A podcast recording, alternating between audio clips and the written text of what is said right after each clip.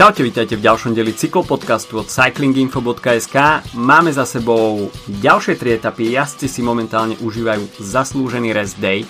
A to, čo sme videli v posledných dvoch horských etapách, možno považovať, e, respektíve možno opísať iba ako hegemóniu Tadea Pogačara, ktorý sa momentálne zdá byť v absolútne nezastaviteľnom móde, tak uvidíme, že čo vymyslia týmy, až vôbec je čo vymyslieť počas dnešného voľného dňa a ako sa to prejaví do ďalšieho priebehu túr.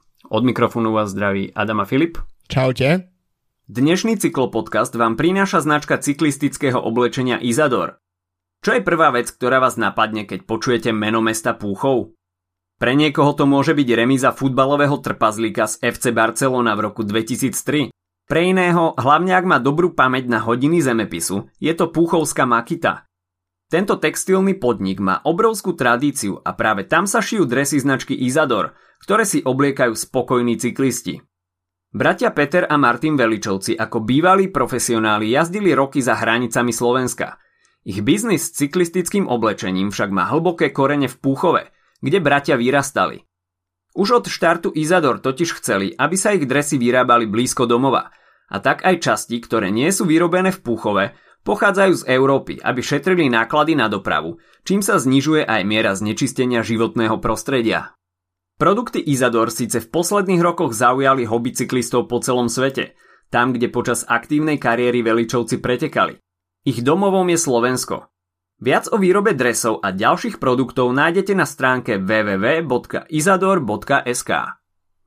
No a poďme na to, čo sme videli v posledných troch dňoch, tak eh, to bolo niečo neuveriteľné a malo to výrazný slovinský podtón, keďže v etape číslo 7 sme mali možnosť vidieť e, Mateja Mohoriča v tom e, najlepšom svetle a dá sa povedať, že pokiaľ kilometráž presiahne 200 kilometrov, tak e, Matej Mohorič, ako náhle je na start liste, tak všetci musia byť v pozore.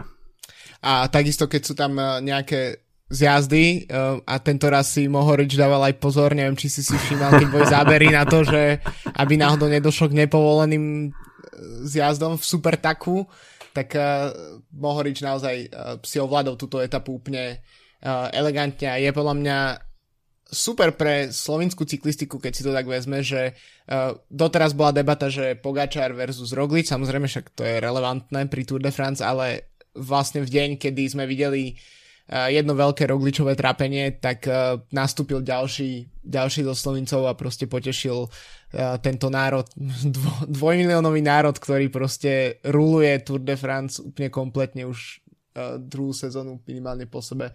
Tak to je podľa mňa veľká, veľká vec. Takisto pre Mohoriča víťazstvo v tretej Grand Tour, respektíve po víťazstve na Vuelte a Gire v etapách, tak sa zaradil do toho elitného klubu uh, jazdcov, ktorí majú víťazstvo vo všetkých uh, troch Grand Tours. No mm. a videli sme, takisto tento deň bol dôležitý, pretože v podstate ako keby nešlo ešte o vyslovene kopcovitú etapu samozrejme, alebo horskú, ale bol tam ten náznak toho, čo sa bude diať ďalšie dni a to nechať uísť veľkú, veľkú skupinu. No a tu sme mali situáciu, kedy v tej veľkej skupine bol, bol aj dovtedajší žltý dres. Um, ale napríklad aj jazdci ako Vincenzo Nibali alebo Simon Yates a takisto Wood Fanart, ktorý tiež v podstate nejakým spôsobom mohol v, v, počas tejto etapy pomýšľať na žltý dres, ale nakoniec MVDP to ešte zvládol udržať tak, že, že, že vlastne sa po tejto etape e, tešil z žltého dresu, ale uh, myslím si, že bolo to presne tento náznak, že etapa, ktorý sa skutočne veľa dialo a bol pozerať, bolo sa čo pozerať, ja som neviem, pozeral si 150 km tejto etapy. A, a v podstate hneď ako som na Pro Cycling Stats videl, že a, aký veľký je únik, tak som zapol prenos, lebo to som vedel, že bude, bude vlastne zážitok. no, prezentácia aj slovinského národného dresu a skutočne pozoruhodný výkon aj klasikárov, ktorí sa tam ocitli v spoločnosti aj vrchárov, ako dajme tomu Vincenzo Nibali avšak je vidno, že Nibali nie je úplne vo svojej koži. A to, o čom sme rozprávali, že v Alpesine Phoenix sa určite budú chcieť zamerať na to, aby sa ubránil ten žltý dres až v podstate po tie prvé dve kľúčové horské etapy v rámci toho prvého týždňa, tak to sa Fanderpoolovi podarilo. A Mohorič, myslím si, že pokiaľ je na niečo, respektíve bola na niečo dobrá tímová vysielačka, tak to si myslím, že e, bola v jeho prípade uh, vec, aby nešiel do supertaku. Pretože to je podľa mňa u neho asi zakodované v DNA a to je asi jediná vec, ktorá uh, respektíve čo mu jeho tímoví uh, šéfovia asi šepkali do vysielačky, aby udržal nejakým spôsobom emócie na úzde, ale ten jeho výkon bol skutočne fenomenálny a Mohorič skutočne potvrdil, že na tie dlhé kilometráže je veľmi nebezpečný a nielen teda perfektný zjazdár, ale videli sme, že tie výškové metre, ktoré mala táto etapa mu nerobili viac menej žiaden problém a úplne suverénne zaslúžené víťazstvo. Wout van Aert, tak ten tam uh, skutočne trošku laškoval s tou možnosťou uh, oblečenia sa do žltého dresu, avšak Van Der Poel si všetko postrážil. No a po tejto etape sme videli veľmi zaujímavé zloženie GC, keď Van Der Poel bol na prvom mieste, Van Aert na druhom, Kasper Asgren na treťom, hmm. takže skutočne to provizórne pódium malo dosť šialený charakter. Ako ale... okolo Flámska, keby. Ako, keby... presne. Takže klasikári ovládli v podstate pódium po 7. etape. Uh, avšak prišla osmička a všetko je úplne inak. Tadej Pogačar na Col du Colombier získal 3 minúty.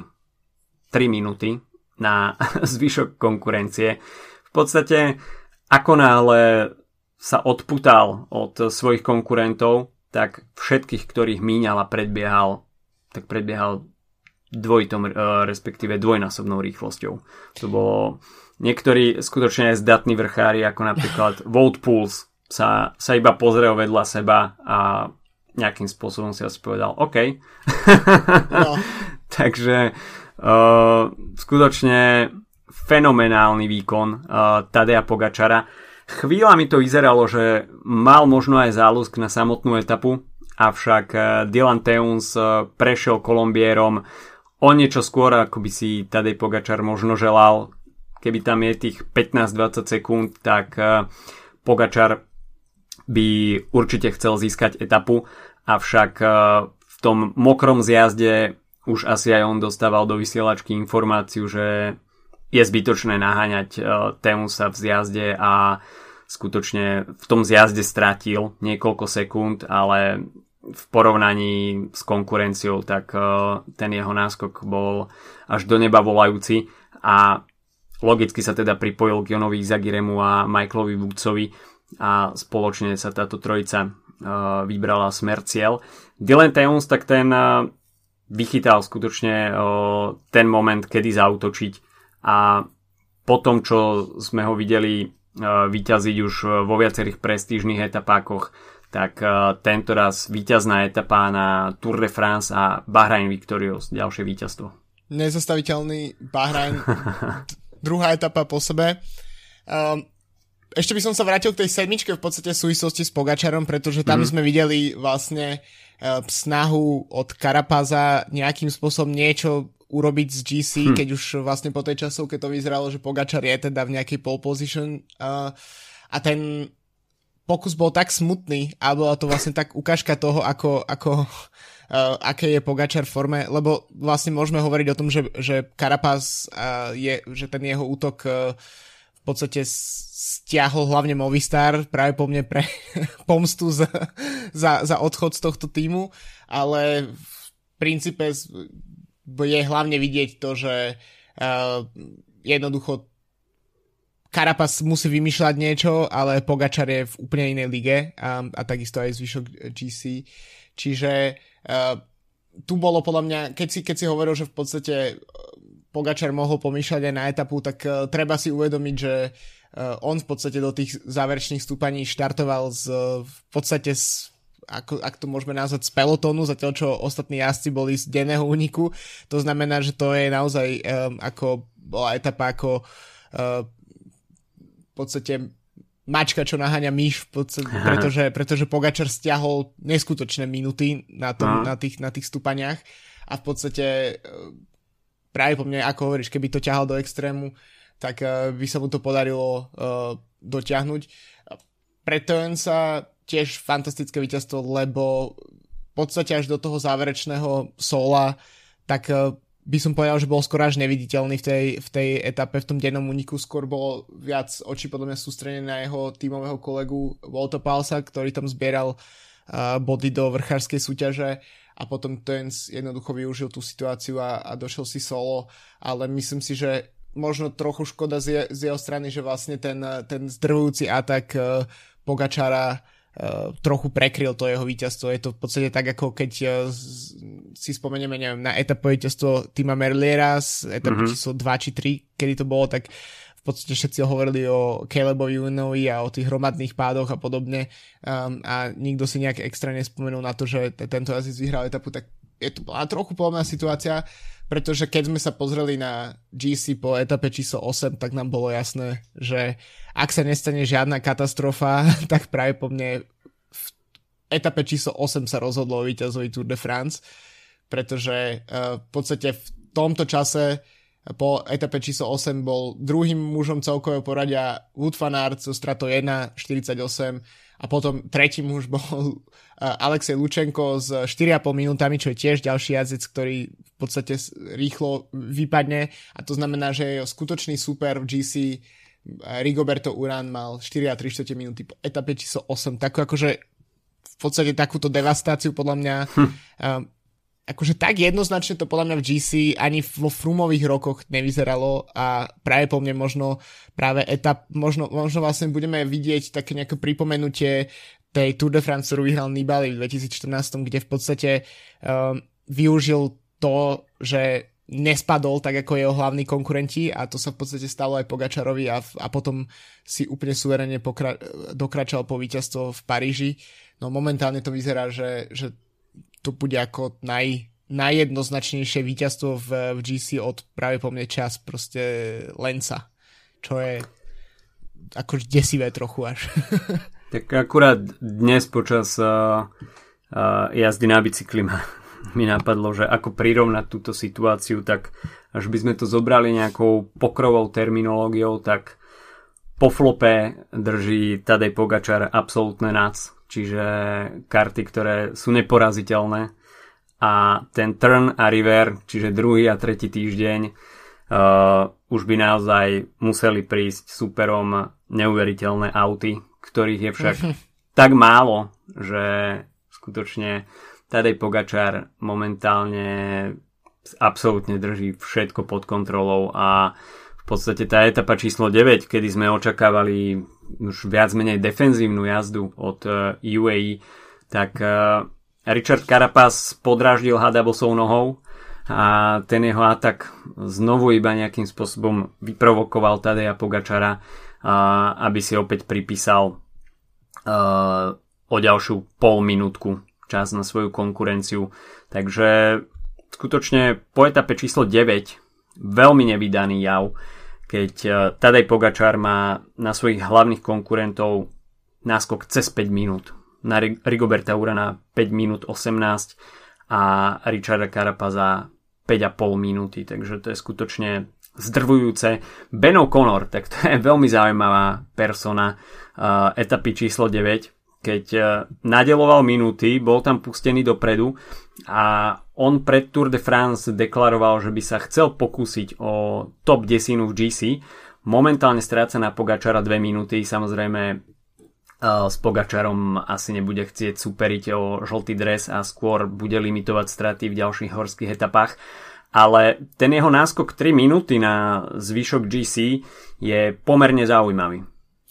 No a takisto v podstate v určitom momente to vyzeralo, že sa o etapu pobije uh, Nairo Quintana z uh, pomôž mi, s Sergeom Higitom, nie? Mm-hmm. Uh, z IF, čiže dvaja Kolumbíci. V podstate Ben O'Connor bol v tom čase už dropnutý a nakoniec, keď sa pozrieme na, na to celkové, mm-hmm. na to víťazstvo v etape s 5-minútovým náskokom na, na Matea Katanea a v podstate Quintana a, a Igita sú nikde v rámci toho poradia v, v etape, tak to je akože výkon, ktorý je naozaj veľká vec. Ben O'Connor je naozaj, ako veríš, zaujímavá postava. Minulý rok podľa mňa sme si ho hlavne všimli na Gire, keď svojím mm-hmm. spôsobom bojoval o novú zmluvu a úspešne v podstate vyhral jednu etapu, k ďalšej mal pomerne blízko a podpísal ho Age Desert, ktorý už údajne mu zmluvu aj predlžil. Pre tento tým mimochodom veľmi dôležité víťazstvo, lebo je to domáca Grand Tour pre francúzsky tým. Nevyzerá to tak, že by že by Age Desert mali nejak veľmi zbierať etapové triumfy na tohto ročnej túr, možno z Koznafroam alebo tak, ale nikdy nevieš. Takže pre nich je podľa mňa veľmi dôležité víťazstvo a je to teda podľa mňa ukážka toho, že, že GC je vyzerá momentálne hotové. Napriek tomu musím povedať, že dve veci, na ktoré som myslel v súvislosti s, s Pogačarom. Jedna je, že Karapazové snahy akokoľvek sú eliminované či už Movistarom alebo tak Pogačarom alebo jeho vlastnými limitmi, tak sú veľmi sympatické a je aspoň nejakým spôsobom mm. rozbijajú tie etapy. Zatiaľ rozbili do tej miery, že vyprovokovali viac, viac Pogačara k tomu, aby ešte, ešte väčší náskok eh, spravil pred uh, pro, protijazdcami, ale zároveň je to niečo, čo je to ten F, taký ako ofenzívny štýl jazdy, na ktorý nie sme od Ineosu, respektíve Sky zvyknutí. Um, takže to je niečo, čo by možno potenciálne mohlo viesť k niečomu zaujímavému a takisto uh, tento rok už sme zažili Grand Tour, kde to v jednom momente, hoci od niečo neskôr, uh, vyzeralo, že Bernal nebude mať absolútne žiadnu konkurenciu a mm-hmm. nakoniec v tých záverečných uh, vrch, vrchárskych etapách tak uh, to také jednoznačne nebolo a Bernal začal aj strácať, aj byť dropovaný. Ne, ne, neviem, či nás to čaká s Pogačarom, lebo momentálne vyzerá, že je v úplne inej líge, ale je to tak ako keby možno nádej trochu na to, že sa to GC bude vyvíjať nejakým iným smerom. Um, ale na druhej strane takto vyzerá, keď v podstate už na začiatku túr toľko jazdcov deklaruje, že nejdu jazdiť GC, že idú skôr po etape a podobne, lebo sa všetci spoliehali na to, že, že, že to bude veľký súboj Ineos versus Roglič versus Pogačar, no a potom prídu pády a zranenia v podstate dvoch favoritov a, a tu sa vraciam k tej túr z 2014, že uh, tiež to malo byť v podstate súboj uh, veľký súboj Contador a Froome, pretože boli vtedy obidva v fantastickej forme a nakoniec z toho vyšiel Nibali ako v podstate samostatný jazdec Eh, ktorý vyhral pred eh, francúzským jazdcom, ktorého si už ani meno nepamätám, ty si možno spomenieš, ale akože... Mm. Čiže, oh. no. No. no. To je hovor, jedno, každopádne... ďalej vyhľadáme. Hej, lebo, lebo to je v podstate taká situácia, že všetci sa spoliehali na to, ok, ideme jazdiť etapy a, a nechali to GC tak, pretože tí favoriti vyzerali tak neporaziteľní, že sa jednoducho na to sa im neoplatilo v podstate do toho investovať a teraz sa ukazuje, že možno to, bude, to bol životná šanca pre niektorých jazdcov sa dostať možno nie na ten najvyšší stupienok pódia, ale minimálne na to pódium. A, a keby, náhod, keby sa nerozhodli proste od začiatku, že ideme strácať čas. Čiže to je, lebo to nie je tak, že na tejto ročnej túr nemáme dobrých jazdcov, ktorí by mohli Pogačarovi konkurovať. Skôr je to, že prišli pády, prišli zranenia a prišlo hmm. proste nejaké ako vzdanie sa svojich, uh, svojich možností a, a tak je to momentálne vyzerá ako solo jazda pre Pogačara. Jean-Christophe Perrault no, to bol. Tak. A Žedizár a Thibaut Pinot v tej edícii na treťom mieste, takže dva Francúzi uh, na pódiu ale samozrejme na víťazstvo to nestačilo. No a presne, uh, sorry, takýmto spôsobom sa presne môže teoreticky Ben O'Connor ocitnúť na tom pódiu, ak, ak bude jazdiť dostatočne defenzívne. Uh, myslím si, že v súvislosti uh, s Karapázom a spol voči Pogačarovi, tak uh, tento rest day asi uh, iba potvrdí to, že ten zvyšok konkurencie Pogačara sa už bude sústrediť sám na seba. A v podstate bude tam tá vzájomná kontrola a momentálne sa hrá už viac menej iba o doplnenie podia. A pokiaľ sa nestane absolútne nič nepredvídateľné. Myslím si, že Pogačara by mohol zastaviť jedine nejaký nepríjemný pád alebo skutočne teploty nad 35 stupňov, keďže on nepatrí k úplným význavačom uh, teplého počasia, takže jedine nejaké extrémne horúčavy, ktoré by ho úplne vyšťavili do maxima, tak to je asi jediná vec, ktorá by mohla zastaviť Pogačara, ale tie karty sú momentálne rozdané tak v GC, že tých kandidátov na pódium je ďalších 5. Takže od e, Urana Vingegarda, Karapaza Masa Keldermana, tak e, tu možno očakávať ten interný súboj a tú kontrolu e, vzájomnú, kdežto Pogačar s 5 minútovým náskokom si môže komfortne túto situáciu strážiť a on vyrážať, dajme tomu ešte, ešte do nejakých útokov a znepríjemňovať situáciu, navyšovať svoj náskok. Myslím si, že Pogačar bude chcieť vyhrať ešte etapu, že tá individuálna časovka mu, mu nebude stačiť a určite to bude chcieť využiť. No a ešte keď sa vrátime e, k O'Connorovi, tak e, určite veľké víťazstvo pre Aže Desar, preže e, v tom internom súboji s FDŽ domáca Grand Tour, tak tieto World Tour týmy určite konkurujú aj medzi sebou, takže pri absencii už Arnoda Demara je tá šanca na etapové víťazstvo pre, pre FDŽ opäť o niečo menšia a Ažedezar získava návrh, takže určite veľké povzbudenie a Ben O'Connor, ktorý podľa mňa prišiel za absolútne smiešné peniaze hmm. do HDZR, keďže v NTT mu končila zmluva a napriek tomu, že ten záver sezóny mal dobrý a podarilo sa mu získať kontrakt, tak asi nemohol, čo sa platových podmienok týka, príliš vyskakovať.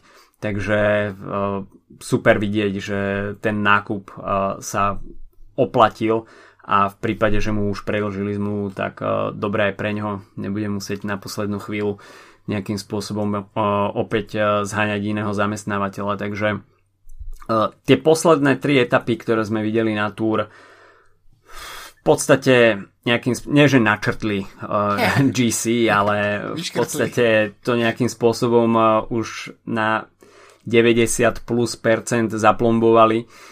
A, ale stále je o čo, o čo jazdiť. To zloženie pódia absolútne ešte nie je rozhodnuté. Ben O'Connor bude robiť všetko preto, aby sa čo najdlhšie držal na dostrel, na dohľad toho pódia. Bude tu pre neho určite veľká motivácia. No a zvyšok v podstate bude musieť s touto situáciou niečo robiť. Tie rozdiely toho zvýšku tých piatich jazdcov sú tam minimálne, je to do pol minúty, takže tam je skutočne veľký priestor na realizáciu a Pogačar tak ten momentálne absolútne asi nemyslí ani na defenzívnu jazdu a v prípade zaujímavých dojazdov e, určite bude chcieť byť vpredu a atakovať etapové víťazstva.